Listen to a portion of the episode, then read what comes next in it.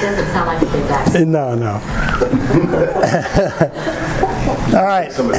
Yeah. So we're still um, continuing our study on uh, Proverbs chapter 3, verses 5 through 6, where it says, Trust in the Lord with all thine heart and lean not unto thine own understanding. In all thy ways acknowledge him, and he shall direct thy paths. Uh, we uh, addressed the three questions Is God worthy of my trust? Does God truly know best in my circumstance, better, better than even me? And does God truly care? So we covered those three questions, and of course, the answer to all three questions is what?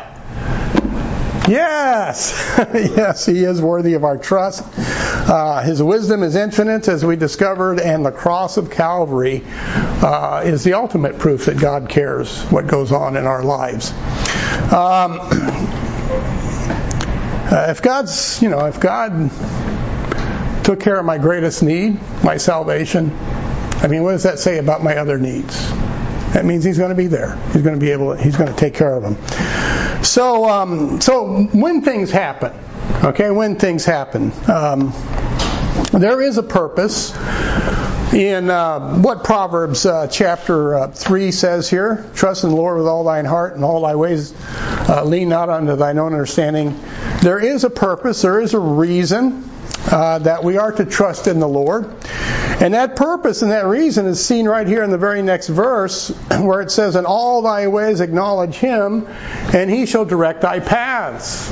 Okay, that is the purpose. The purpose is that we, as believers in Jesus Christ, learn to walk with him by faith. Now, I said learn. Do you think it's a learning process that we go through?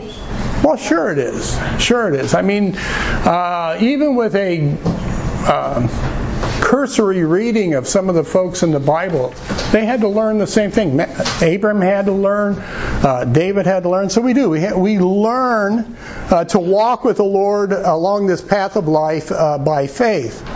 And so the intention or the expectation of, of, a, of, a, passage like Proverbs chapter 3, verses 5 through 6, and it's not the only one, there's a lot of verses in there that teach this very same thing, is that your life and my life should be a life that is characterized by our faith in God. Right? It should be a life that is characterized by our faith in God.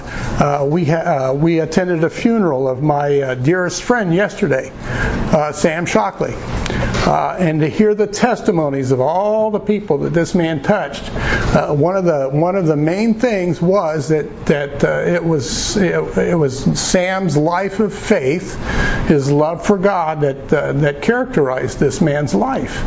And wouldn't it be great when it, there comes a time when you know, folks are speaking of us, that they would say, you know, um, Matt's life was a life that uh, was a life that was characterized by his faith and love for God. I mean, I hope that's your aspiration. I hope that's your desire. Yeah, there you go. We're working on it. Exactly, a work in progress. That's that's exactly what I mean by by learning to live a life that your whole heart is trusting in God, and. Um, let me say this because that's what I'm getting ready to talk about here. Um, when you trust in the Lord with all your heart and lean not on, on your own understanding, please understand that God will never lead you contrary to His Word. Amen. Pay attention to that. God will never lead you contrary to His Word. I say this because there are so many well intentioned people who have been uh, misled in believing that they are in God's will when in fact they are not in God's will. All right? And in fact, they are not in God's will. Um, therefore, it's very, very important that we exercise discernment, that we be very, very careful about uh, being directed by our circumstances. As I mentioned earlier, our circumstances will what? You remember what I said last week about our circumstances? They'll lie to you. Yeah, your your circumstances in life will lie to you. Your circumstances in life can prove very deceiving. they will make something seem right when in fact it is contrary to what God's Word says. Contrary to God's will. Our circumstances can be very, very deceiving. And many of God's people have been, have often misinterpreted what they believe was uh, God's providence. You know, it's a God thing, right? I, I hear that a lot. Uh, they mistake God's providence or God's leading according to their circumstances. Uh, when uh, actually uh, their circumstances is not according to what God's Word would have them to do. Um, in fact, uh, you'll find most people who are more willing to follow after their circumstance even after they learn what God's Word says because the circumstance seems right. It just seems like the, the right thing to do. And let me tell you something, and I'm speaking from experience, and I'm speaking because you see this even in God's Word. Um, you know, you always hear about, well, God opened this door or God opened that door. Well, let me tell you, some open doors presented to us may not have been doors that God necessarily opened there's another being out there that opens doors too. So you've got to be very, very careful. Uh, Ecclesiastes 8:14 says, "There is a vanity which is done upon the earth, that there be just men unto whom it happeneth according to the work of the wicked, and again there be wicked men to whom it happeneth according to the work of the righteous. I said that this also is vanity. So the, the funny thing about circumstances is that sometimes they turn out good for bad men and bad for good men. Right? I mean, so you got to be careful about your circumstances. You got to be careful about trusting in your circumstances alone, um, and don't allow them to um, interpret for you what God's will may be for you. What God's will may be for you. Uh, our circumstances should be judged according to what? God's word. Right? God's word. That's what it should be should be judged. It should be judged according to God's word. You, you look to God's word. You find in God's word direction and and and and things like that. And those circumstances uh, that are contrary to God's clear clear counsel, uh, what do you do in regards to those circumstances? You don't follow them. You don't go along with them. You you you do the hard thing, and because I'm telling you, sometimes your circumstances will make it appear to be the easy way to go. And um, going God's way is not always easy. That's why it's so tempting for us to uh, go along uh, uh the course of our of our uh, circumstances, even when it's contrary uh, to God's word. Now, when you go contrary to God's word, can you expect God's blessing? Probably not. No, probably not. Second to Peter 2, 6 through 8 says, And turning the cities of Sodom and Gomorrah into ashes, condemn them with an overflow, making them an ensample unto those that after that should live, that after should live ungodly. I'm sorry, I'm trying to and delivered just Lot and vexed with the filthy conversation of the wicked, for that righteous man Lot was called a righteous man, dwelling among them and seeing and hearing, right? That's our circumstances. Vexed his righteous soul from day to day with their unlawful deeds. I mean, consider Lot. When he, when Abraham gave him the choice to separate from, from his flocks from Abraham's flocks, Abraham looked out upon the plains of Sodom and Gomorrah and I think in uh, Genesis it describes the plains of Sodom and uh, Gomorrah like the garden of God.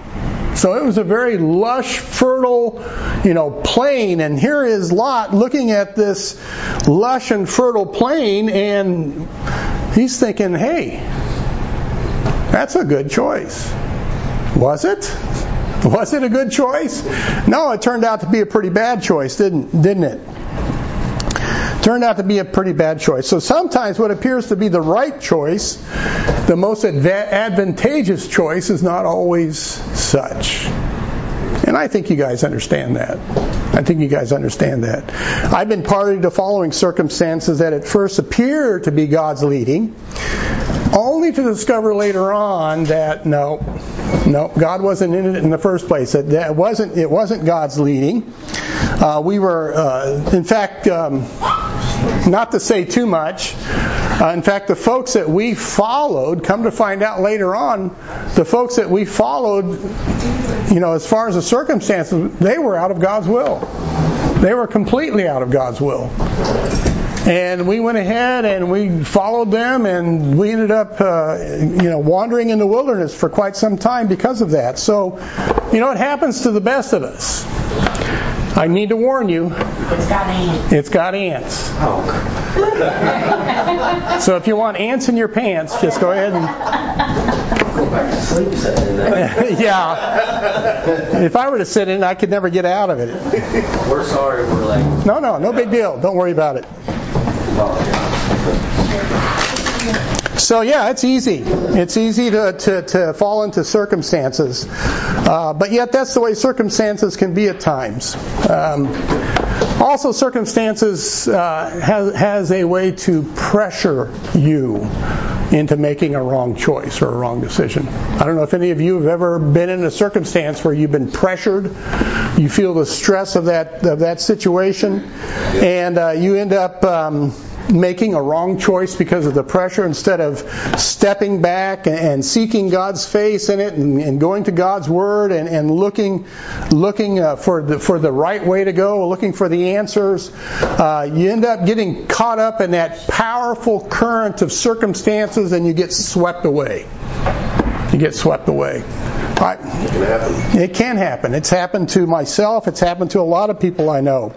And so these these currents of, of circumstances can be very very powerful influences in life. One man, I can't remember who it was. I read this one time. And so I wrote it down. Whenever I read something, a good quote, I have a little notebook that I write all these good quotes down because you know they're good to refer to.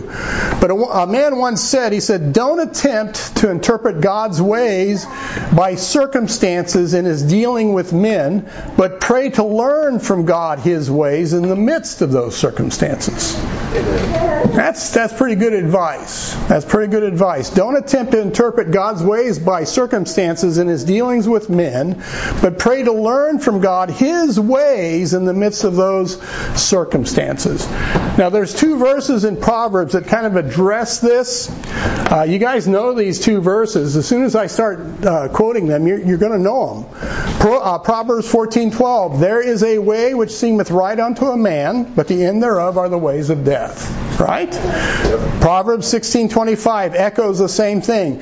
There is a way that seemeth right unto a man, but the end thereof are the ways of death. Now, let me ask you a question. If the Bible mentions something more than once, what does that tell you? That's right. That's exactly right. Because we're kind of dim-witted and we need to be told more than once. We need to be told more than once. Notice the two words, way and ways. Way and ways. Isn't it funny how the wrong way turns into many wrong ways? Yeah. Splits off. Yeah, it does. Yeah, it does. It's it does. It has a, it has a way to multiply the problems instead of simplifying things. The way of simplifying things. A way that seems right all of a sudden becomes very convoluted, very messed up.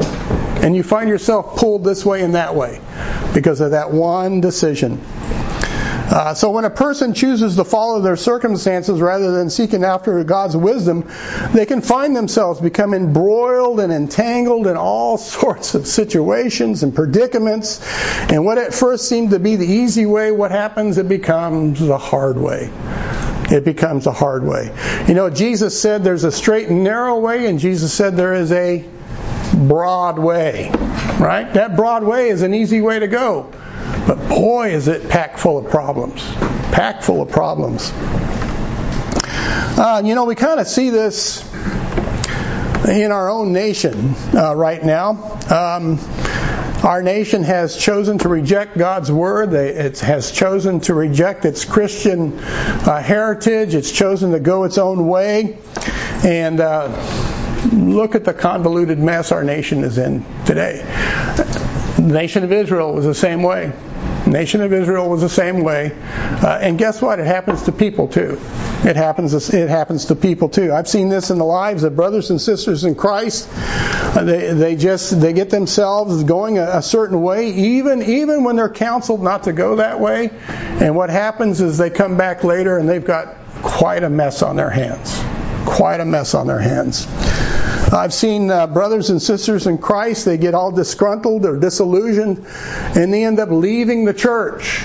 Now, is that a wise thing to do? No. No, because Hebrews 10:23 through 25 says, "Let us hold fast the profession of our faith without wavering, for he is faithful that promise, and let us consider one another to provoke unto love and to good works, not forsaking the assembling of ourselves together as the manner of some is, but exhorting one another so much the more as you see the day approaching."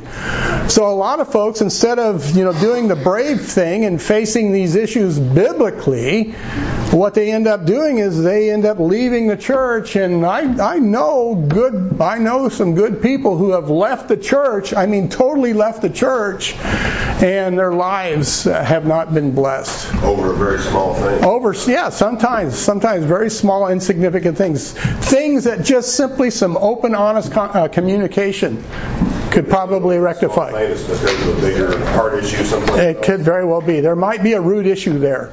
There could be a root issue there. Instead of dealing with the root issue, we all we try to deal with all of the fruit, all of the all the symptoms. Yeah, all the symptoms. I've experienced this myself. Um, you know, we've done. You know, we end up following our circumstances rather than following God's wisdom, and we, we never find any true joy. We never find any kind of confidence or security or peace in those in those times. That when we do that, uh, we allow our cir- and this is what your circumstances will do. They will lead you by the nose, right? They put a they put a brass ring in a bull's nose. Why did they do that? Yeah, to lead that bull around. Well, that's what your circumstances will do. It'll put a brass ring in your nose and just lead you around wherever they want to take you. Now, who should be doing the leading? The Lord. Right? So you're really surrendering up God's leading you to someone else to do it. And that's just not a very good thing to do. I recall one time hiking through a piece of property years ago when I was uh, able to do such things. And I, I loved to do that when I was younger, just hike all over the place. Well, I was with a group of guys and we were hiking and um, we came across this marshy piece of ground. And um, where we wanted to get it to was just right across this marshy piece of ground. And if we were to walk around this marsh, it would have taken us quite a while. So we had the brilliant idea of just walking right straight across this marsh to get to where we wanted to go. Well, um, boy, that was the wrong decision. Because after the loss of two pairs of shoes and a pair of socks, we finally worked our way back out of that marsh and we had to go the right way.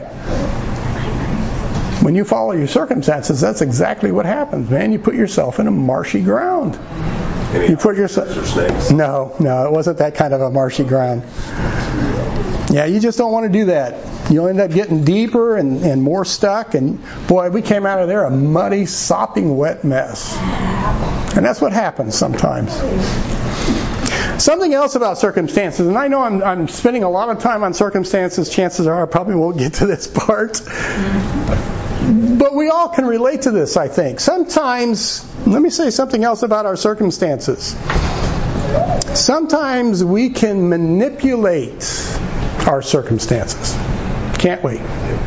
Sometimes we can manipulate those circumstances in an, in an attempt to gain what we want or even justify our decisions, our course uh, choice. We can manipulate those circumstances. So instead of seeking God's will, what we do is we massage our circumstances to fit our little agenda, what we're shooting for. What we're shooting for. Um, I have observed this too. I've seen individuals who will take and they will connive and they'll manipulate and they'll massage their circumstances in order to gain some sort of selfish goal. Some sort of selfish goal. Uh, Proverbs 18:17 says, "He that is first in his own cause seemeth just, but his neighbor cometh and searcheth him." I've had uh, been in counseling situations where uh, you'll get an individual in that counseling uh, situation uh, that will uh, present their side of the story in such a way that what they're trying to do is they're trying to gain you, the counselor, the pastor, whoever it is, they're trying to gain them as an ally in their cause. And their cause may not necessarily be the right cause. You understand what I'm saying? So what they're trying to do is they're trying to manipulate and, and, massage that situation to get the counselor on their side so that they'll come out ahead in whatever situation that they're being counseled with. Whether it's marriage or a business situation or whatever, uh, you know, whatever's going on. That little item that Matthew spot, uh, talked about oftentimes is, because two people in the church can't seem to uh, come together in a, in a matter, come into agreement with a matter. So you always have one individual trying to get get the upper hand and they'll do this, and I'm going to say it, they'll flat out lie. Or they'll exaggerate the situation. Sometimes we try to massage our circumstances. Sometimes we do. And sometimes, if that person doesn't get their way, what do they do? They get angry and leave. And they'll go somewhere else and they'll try to play that same game with somebody else.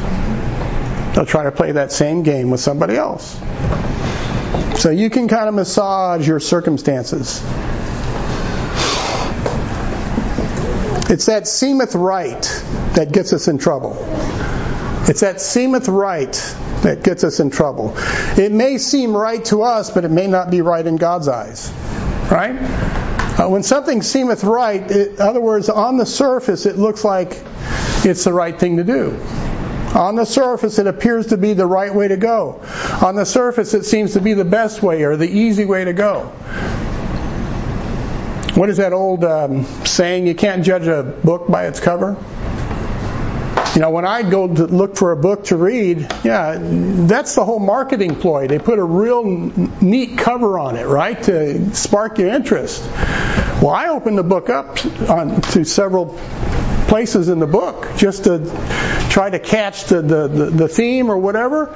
And if there's if I like what I'm reading as I go through the book, then I'll purchase the book. But sometimes the cover doesn't match what's in that book. Sometimes the cover don't match it. There's chairs in the other room if you want to bring them in. Okay, I'm just afraid I'm going to trip. It's been a rough morning at work myself. It's just, I'm going to stand in the corner. Well, there is one chair here and there's one chair here. Sorry, we're late. Well, that's a um, black star on your. Diane, put a black star. Okay. All right. You, you know what, Candace? At least we didn't let you sit on the couch with the ants. So yeah. Thanks. Yeah, I appreciate it. There's two chairs right here. Mm. I mean, think about Abraham and Sarah in the matter of Hagar, right? Uh, Genesis 16:1. Now Sarai, Abram's wife, bare him no children. She had a handmaid, an Egyptian, whose name was Hagar. And Sarai said unto Abram, Behold, now the Lord hath restra- the Lord hath restrained me from bearing. I pray thee go in unto my maid. It may be that I may obtain children by her. And Abram hearkened to the voice of Sarai, and Sarai, Abram's wife, took Hagar, her maid, the Egyptian, after Abram had dwelt ten years in the land of Canaan, and gave to her to her husband Abram to be his wife. So for ten years they dwelt in the land. For ten years Sarai remains um, um, infertile, uh, not bearing a child. And so uh, did Sarah go to the Lord to ask the Lord what she should do? She brought his name into it. Right? A lot of people bring God's name into it, but God has nothing to do with it. Did Abraham go to the Lord and say, God, you know, is this the way to go? No, he didn't. For whatever reason, he didn't do it. What were they doing? You remember what I said about the man, what he said about the circumstances? They attempted to interpret God's will according to their circumstances. And we do it all the time. We do it all the time. We do it all the time. I mean, I can personally remember getting caught up in something that on the surface appeared to be the right thing to do. By all appearances, it seemed like uh, what we were doing was was was the right thing, was the right thing. But yet, it wasn't until you know much later we realized, oh my goodness, we made a mistake. We made a mistake. Now, am I the only one that's ever done that? No, not at all. I wouldn't think so. No, that's part of the human equation, isn't it? I even had indications to wait before making my decision. I even I knew what God's word had to say on the matter. I even had opportunity to go and talk to the pastor about this. I even received counsel from some very wise men, but you know what happened? I what's the right word? I buckled under the pressure. And I did something that I was not at peace in my heart about. I went ahead and did it. I went ahead and did it. Now, God's good. He's gracious. He knows we're a bunch of dummies. He'll take us in those circumstances and He will still work with us. He will. He doesn't let you go. He'll he'll work with you in those situations, and believe me, he worked with us. And I learned a few things. I learned a few things, and uh, and that's what will happen. But boy, that time in the wilderness is rough. That time in the wilderness is a rough way to go. It really is a rough way to go. So, being armed with the knowledge that uh, God's wisdom is infinite, that God is always working toward His glory, that His love for each and every one of us is unquestionable. Don't you even dare question God's love for you. Knowing all of that, uh, what does that tell us as far as our circumstances are concerned? Even when we goof up, God's still there. He's going to help you out of that wilderness. But wouldn't it be better to stop, go to God's Word, and find out His mind on the matter? And in spite of how hard it might be or how easy the circumstances might appear to be, believe God's Word and obey it. What is that song? Trust and obey. For there's no other way to be happy in Jesus but to trust and obey. Uh, but I'm so thick headed. I am so thick headed. So, um, I'm looking around. There it is. So, uh, I'm going to try to get through as much of this as possible. So, um, what what do we do? What do we do? Why does God allow circumstances to happen? Wouldn't it be a lot easier if God didn't allow these things to happen in our life? I mean, wouldn't it be a breeze? Why would we trust him? Yeah, exactly. Why would we trust Him? How would we grow? How would our faith grow? So why does God bring about circumstances? So turn to Deuteronomy chapter 8. So I'm going to cover a few things here. Deuteronomy uh, chapter 28. Let's go to the Bible and see some examples. And see what we can learn from some of these examples. Deuteronomy chapter 8, verses 2 through 3. Just two verses. Two verses that pack a lot. Okay, raise your hand if you're there. All right, so um, somebody be kind enough to read verses 2 through 3, please. And thou shalt remember all the way which the Lord thy God led thee these forty years in the wilderness, to humble thee and to prove thee, to know what was in thine heart, whether thou wouldst keep his commandments or no. And he humbled thee and suffered thee to hunger, and fed thee with manna, which thou knewest not, neither did thy fathers know, that he might make thee know that man doth not live by bread only, but by every word that proceedeth out of the mouth of the Lord. Okay. I think most of us are familiar with the story of the nation of Israel as they wandered through the wilderness. And um, what was the reason why they were wandering through the wilderness in the first place? They were out of God's will, right? They were supposed to go into the promised land, take it over. The ten spies came back and said, "Oh no, we can't do it." So they didn't. They tried to tried to go into the promised land even even after God said, "Okay, guys, you're You're going to go through the wilderness for 40 years. What happened? They got defeated. So it was their own fault that they were in that situation. It was their own fault that they were in that situation. Did God leave them while they were in the wilderness? No, He did not. He did not leave them while they were in the. God dealt with His people while they were in the in the wilderness. He he he, he dealt with them, and and the children of Israel learned some very very valuable lessons that was to their ultimate good, and also brought God glory. All right, so so it was a rough time for them, and so you could say that God uh, orchestrated the circumstances that the children of Israel experienced in order to refine them to prove them, uh, to um, you know, to uh, mature them as a people. Now, of course, a generation perished, but that following generation, right, was that refined process. That was the, that was the fruit of all of that. So, in spite of all their murmuring, in spite of all their rebellion, in spite of all of this, God still God still uh, dealt with them.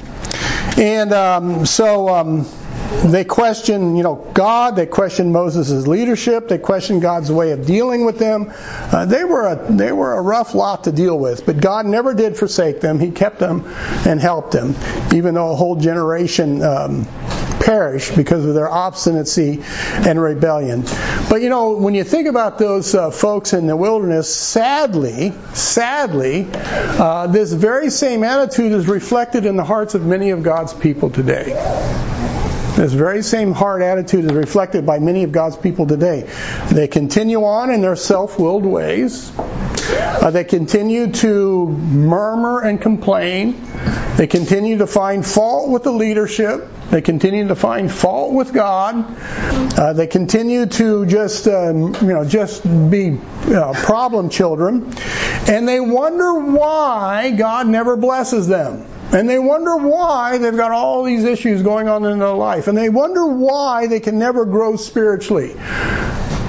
Well, you wonder why, don't you? You know, we're, we we all can get in that we all can get in that same boat. So, what is what is one of the purposes, one of the reasons why um, these things happen to us? What is one of the reasons why these things happen to us? These situations arise to us? Well, one of the reasons is this uh, God exposes our heart not to God, but to us, to you and me. God uses those circumstances to, to expose us to our own hearts expose us to our own hearts. Notice what he says here in Deuteronomy to humble thee and to prove thee, to know what was in thine heart, whether thou wouldest keep his commandments or not. To know what was in thine heart. Do you think God did not know what was in their heart? He knew. He knew. You know who didn't know what was in their heart? The people of Israel the people of Israel. You know, Diane and I, my wife and I, on the way to church, we were talking about this very same thing. We were talking about this very same thing. Sometimes it's so easy for us to see the heart of others by their words and their actions and their attitudes, but we are so blind to our own hearts. And we're doing the very same thing that those people that are complaining and griping and murmuring and whatever. We're blind to our own hearts. We're blind to our own hearts. We're blind to our own unbelief. We're blind to our own ex- ex- uh, immaturity. We're blind to our own wickedness because we, we think we're all that in a bag of chips. Now, come on, don't we sometimes? Don't we sometimes think we got it all together? When in reality, we really don't have it all together. And there is always something residing in your heart that is hindering your growth, your walk with God. And sometimes it takes a circumstance to expose it. Sometimes it takes a situation in your life to expose it, to know what is in your heart, to recognize what's what's going on. I mean, I can testify to this in my own life. You know, there are situations that have come about in my own life that have proved to be grievous to me personally. Uh, a cause of great consternation, a time of unrest and and and, and um, you know no peace in my heart. And in time, what I discovered as God would turn up the heat of the circumstance, then the dross that was in my heart would begin to bubble to the surface, and then I would recognize, ah, it's a pride issue on my part. It's a pride issue on my part. There's a there's a certain matter of conceit that's going on in my heart that God is dealing with with me. Well, I tell you what, do you like having your real self exposed to you? That can be tough. That can be so tough. Psalms uh, Isaiah 26:3 says, "Thou wilt keep him in perfect peace, whose mind is stayed on thee, because he trusteth in thee." The reason why I had no peace in my heart in those times is because of that issue in my heart that I was not aware of, or I may have been aware of, but I didn't want to deal with. Have you ever been there? You know there's something there, but man, I don't want to deal with that. I don't want to. I don't even want to handle that. Why are you tapping him on the arm? now you just okay, okay. Now you just stop that. We just talked about it. hey, you and Diane get to talk. okay. You're right. She's elbowed me a few times in church too. Yeah, but when I finally realized, you know, yeah, I, that, that's a pride issue, Lord. I, I see it now. I confess it. I repent. Help me. Help me to fix it. You know what happens then? A peace takes the place of that turmoil. A peace takes the place of that turmoil because God has has uh, exposed my heart. So it may not be pride. It may be unbelief. It may be anxiety. It may be worry. Maybe you're just a worry wart. Well, that's a sign that you're not trusting in God. Right? Be careful for nothing, is what Paul says. But in everything, take it to, to the Lord in prayer. Let me tell you something, folks, and I know you've heard me say this before. Humility is key in our relationship with God. Humility is key in our relationship with God. James 4 6 says, But he giveth more grace. Wherefore he saith, God resisteth the proud, but giveth grace unto the humble. He resisteth the proud. Now raise your hand if you're not a proud person. Yeah. Good. Good answer. In some things, in some ways, we are prideful people. And let me tell you something about pride. We also talked about this too. Pride is very subtle. It's very subtle. You may not always recognize it as pride. But it's like a shapeshifter. Yeah, it's a shapeshifter. It's very, very, very subtle. You know, I've referred to Job in this study on trusting in God. And according to God's word, Job was a perfect and upright man who eschewed evil. Okay, so in God's eyes, Job was a good guy, but you know what? Job had an issue, and that issue was part of him. He was a self righteous man. He was. He was a self-righteous man. Listen, Job 23, 1 through 7. Then Job answered and said, Even today is my complaint bitter. My stroke is heavier than my groaning.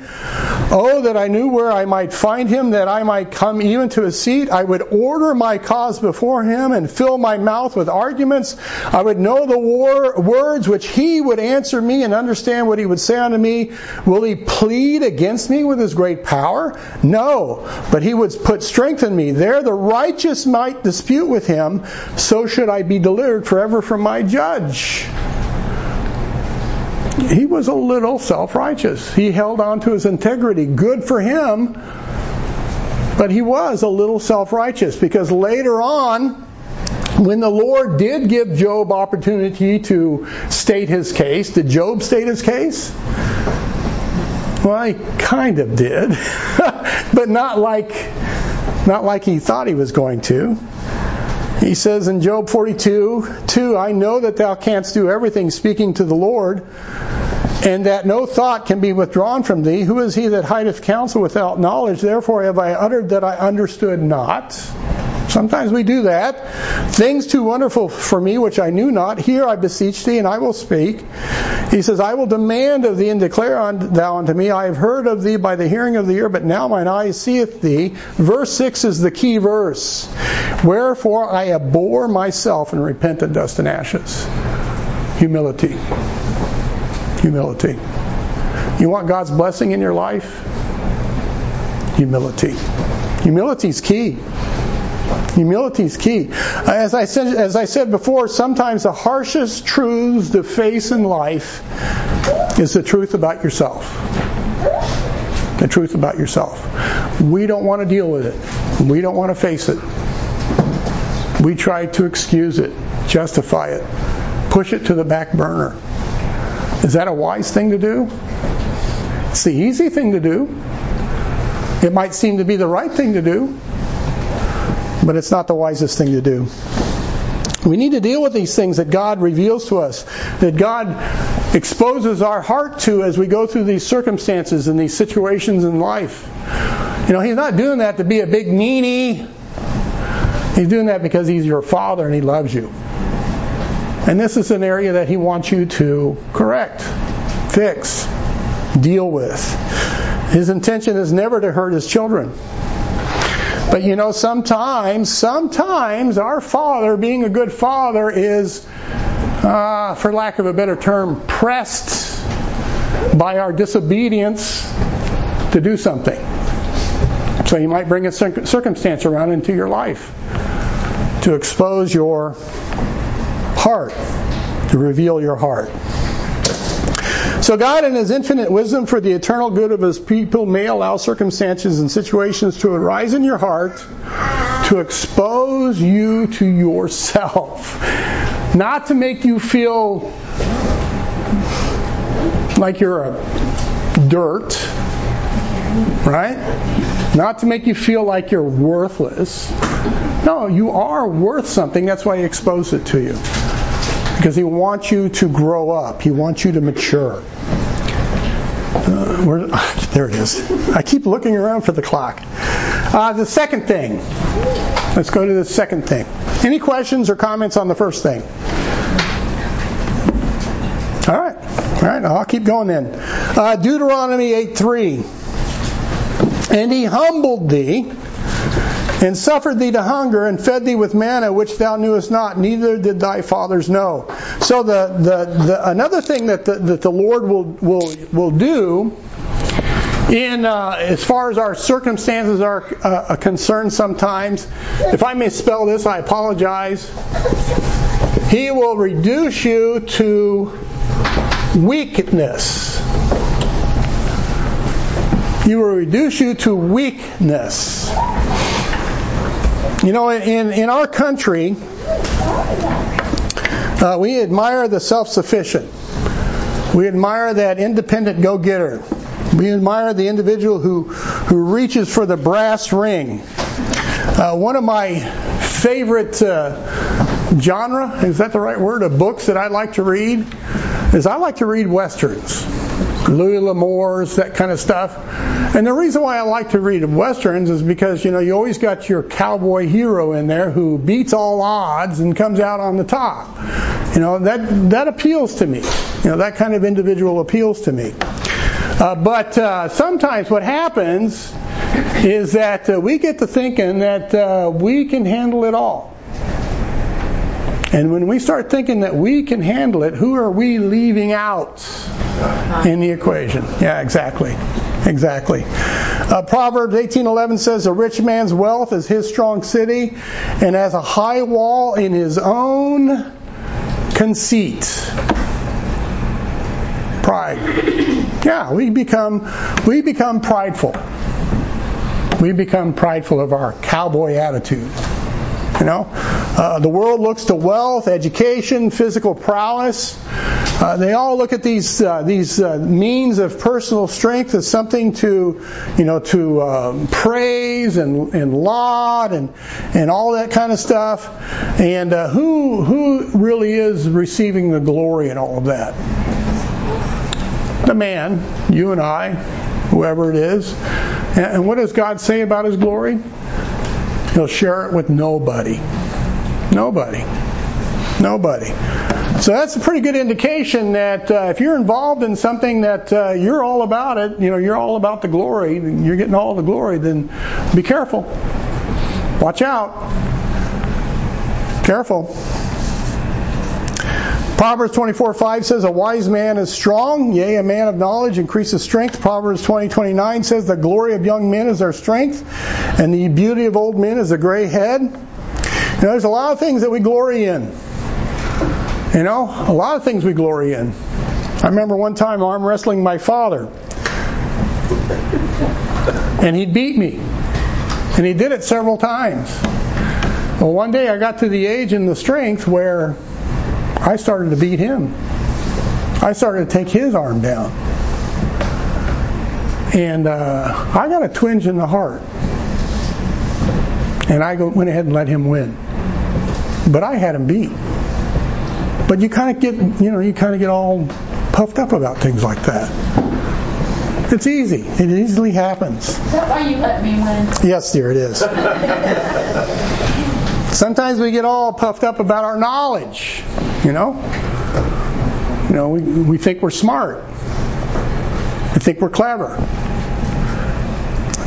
It's true of the lost, it's also true of Christians. Don't fool yourself. Don't fool yourself. We become prideful of our talents, our abilities. You know, a lot of churches plan according to the world's business models to grow its congregation. The real issue behind all of that is nickels and noses. There are churches out there that that's their primary focus is nickels and noses over preaching of God's word and fulfilling God's will. Soul winning. Well, soul winning is good, Yeah. but it's the nickels and noses that that's the problem. As long as they got the money coming in, that's all that's that's all it's about. Sometimes churches can be prideful about their buildings. Sometimes they can be prideful about their wealth. Sometimes they can be prideful about some of their members. You know, a leading member in the business community, a politician maybe. There are a lot of reasons to be prideful.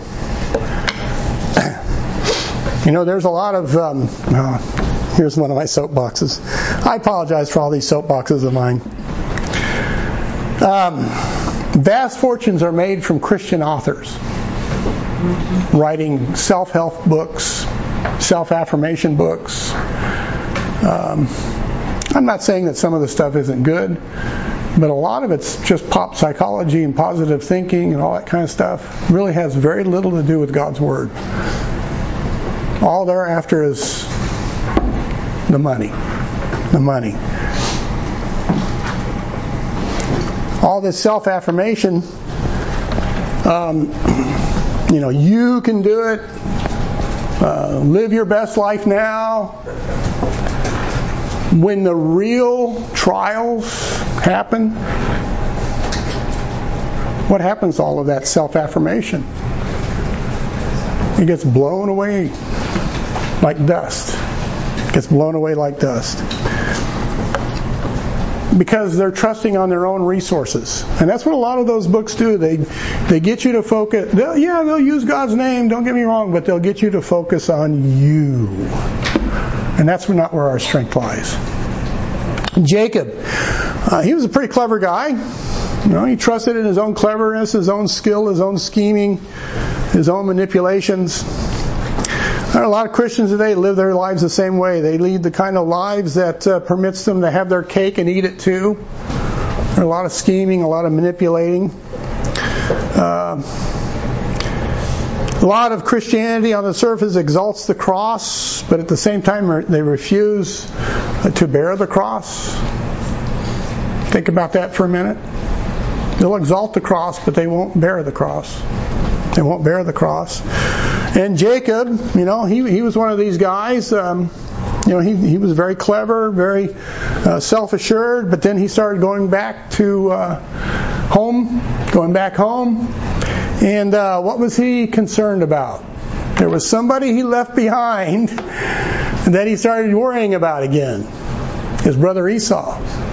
Because if you remember when Jacob left, Esau was wanting to do what? Yeah, he's wanting to kill his brother. So now here comes Jacob. He's coming back to the promised land. He's coming back home.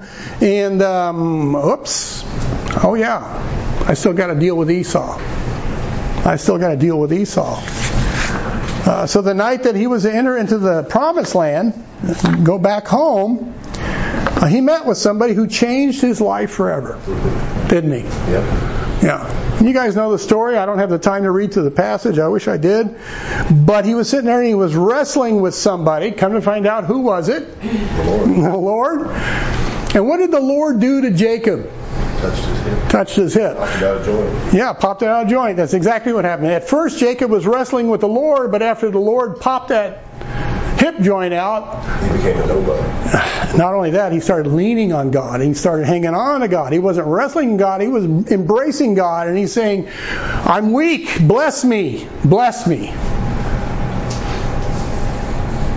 Sometimes God's got to pop our hip joint to make us realize we need Him. We forget that. We, we do. We forget that. We got a good paying job. Our boss likes us. We got money coming in. We got a car that starts every morning and every night. We forget. We forget. We forget that we need God. So Jacob went from wrestling with God to holding on to God for all he was worth. His hip was popped out of joint. He needed the Lord. He needed the Lord. It really is best not to get to that place where he's got to pop your hip joint out. They wrestled all night. Yeah, they wrestled all night. And boy, that's a picture. That's a picture of believers who wrestle not only all night, but all week, all month, years maybe. Years. Always wrestling with God about something. Always wrestling with God about something. James 4:10 says, "Humble yourselves in the sight of the Lord, and He shall lift you up." So here Jacob is in the beginning wrestling with God. All of a sudden, God touches his hip, and so what is God doing? He's lifting Jacob up. That's the true place of strength in your life. Is when the Lord is lifting you up in those circumstances. When the Lord is lifting you up in those circumstances. And this lifting up will only occur if you humble yourself and receive the instruction that He desires to give you in the midst of those circumstances. Otherwise, you're going to hobble around with a, with a bum hip. And that's no fun. That's no fun. So when God reduces us beyond our abilities and resources and strength, and we lean on Him, then and only then will the explanation of your life will be God and not you. Just like my friend in his funeral. A lot of nice things were said about my friend. He was a good man, a godly man. But they all attributed all of those nice things of my friend to the Lord Jesus Christ. That's a good testimony. That's a good testimony. That's what we need to aspire to.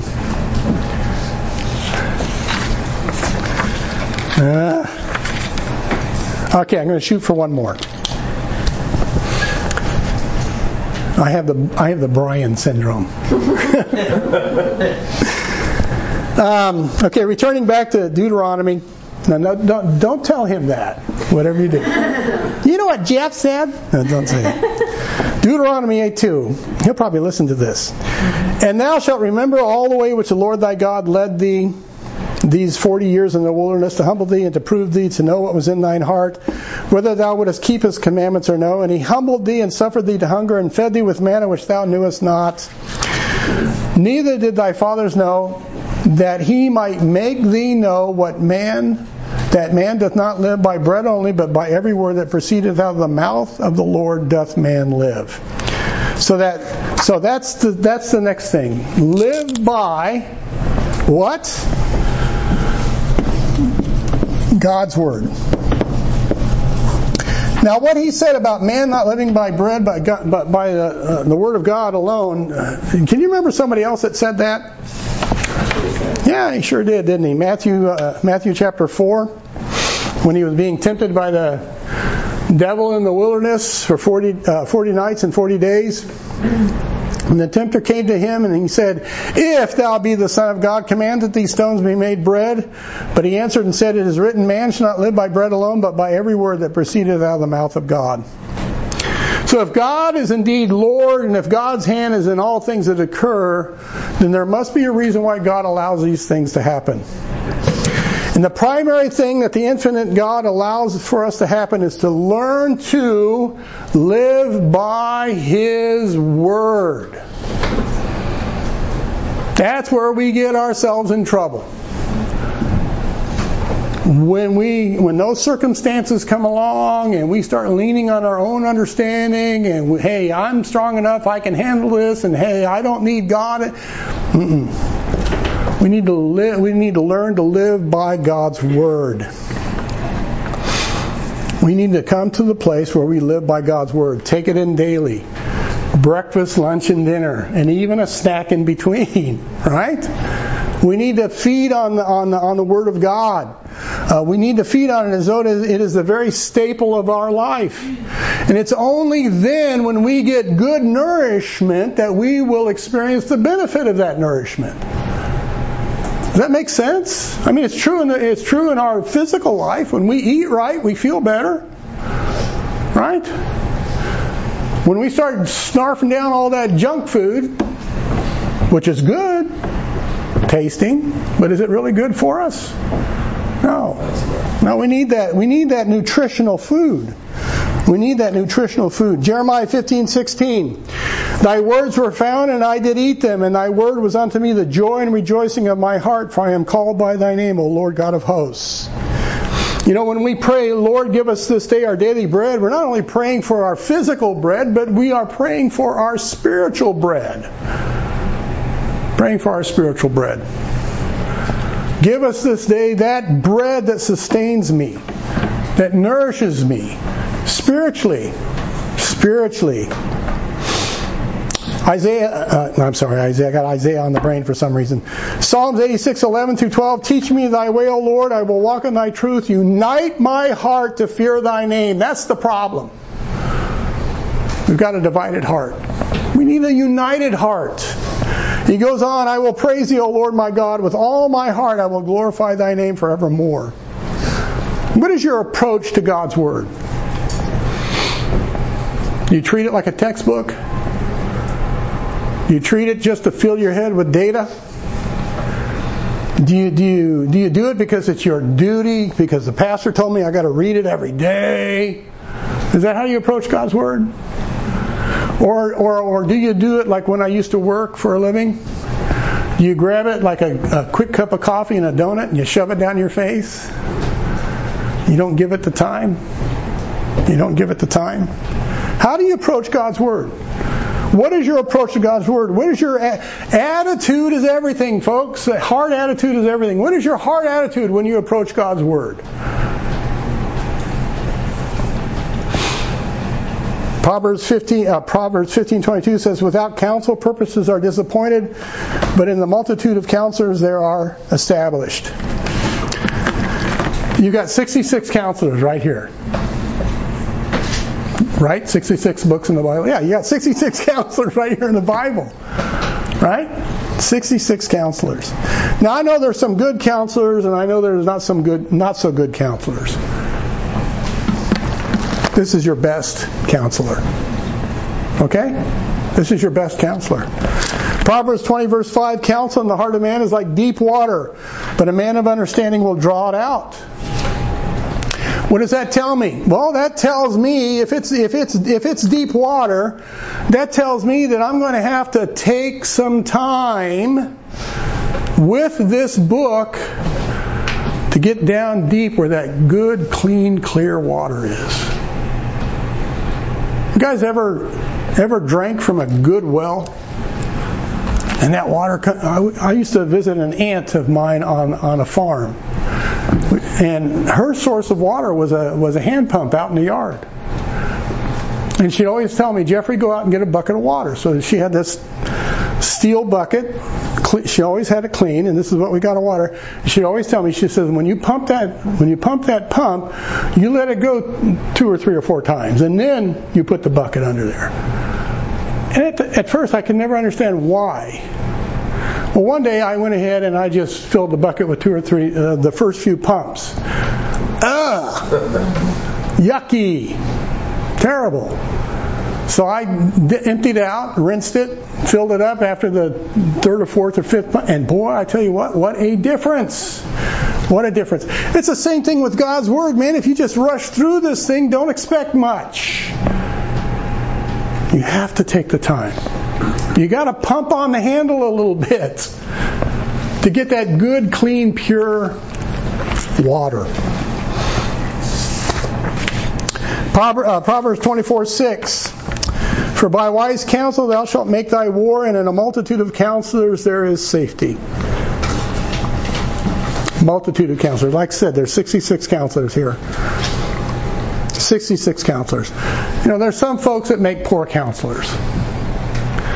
And it may not be their fault. Uh, some folks are just poor counselors. Um, I'm not a good counselor. I admit that. I'm not a good counselor. Uh, that's not my strength. That's not my gift. Uh, but there are folks who are good counselors. There are folks that you can go to uh, that uh, they do. They get good, solid counsel. They get good, sound. When you find somebody like that, uh, hang on to that person. That's that's what that's the way my friend was. He was a good counselor. He was a good counselor. And there are some folks that are like Job's counselors. they say the right thing, but it's the wrong application. They say the right thing, but it's the wrong application. But uh, and I say that because uh, let me tell you something else about counseling. Sometimes it's not the counselor that's the problem. Sometimes it's the counselee. Sometimes it's the person receiving the counsel. Now, it could be that that poor counselor may be giving them good counsel, but the counselee, the person receiving the counsel, doesn't want to hear it. They don't want to hear it. They don't want to do it. They don't want anything. They don't want anything to do with it. Well, then whose fault is that? But you know who gets blamed? The poor counselor. That's who gets blamed. It's the poor counselor. When it's the counselee, that's the problem. It's the counselee that's the problem. Proverbs 19:21 says there are many devices in a man's heart, nevertheless the counsel of the Lord that shall stand. That's why this is your best counselor. This is where you're going to get the good, clean, cool, pure water. Right here. Right here. Uh, Psalms 119:24, he says, "Thy testimonies also are my delight, my counselors." Heart attitude. Your whole approach to God's word. Is it a burden? Is it a duty? Uh, is it boring? Or do you really want to hear from God? You really want to hear from God? If you really want to hear from God, you will hear from God. You will hear from God. Okay, I'm going to have to stop there. So the Lord may allow situations and circumstances in our life in order, us, in order for us to see our heart. He may have to reduce us to weakness so we learn to depend on Him. And it's also for certain that He's trying to teach us to live by His Word. And we'll continue on when we come back next week. Any comments or questions before we break up? Appreciate everybody showing up. Uh, personally, I, I like this. We're all right here, you know, but hey, maybe in time. Maybe in time. So if there's nothing at all, nothing? Okay. Can I call on you to close this out in prayer? Would you be comfortable with that? All right, close this out in prayer then. Dear Heavenly Father, we just thank you for this time to meet together here and, uh, and get a message from your word, Lord God. We, we thank you for all your blessings. We thank you for uh, all your promises. Lord Heavenly Father, please forgive us of our sins. In Jesus' name, amen. Amen. Amen. amen.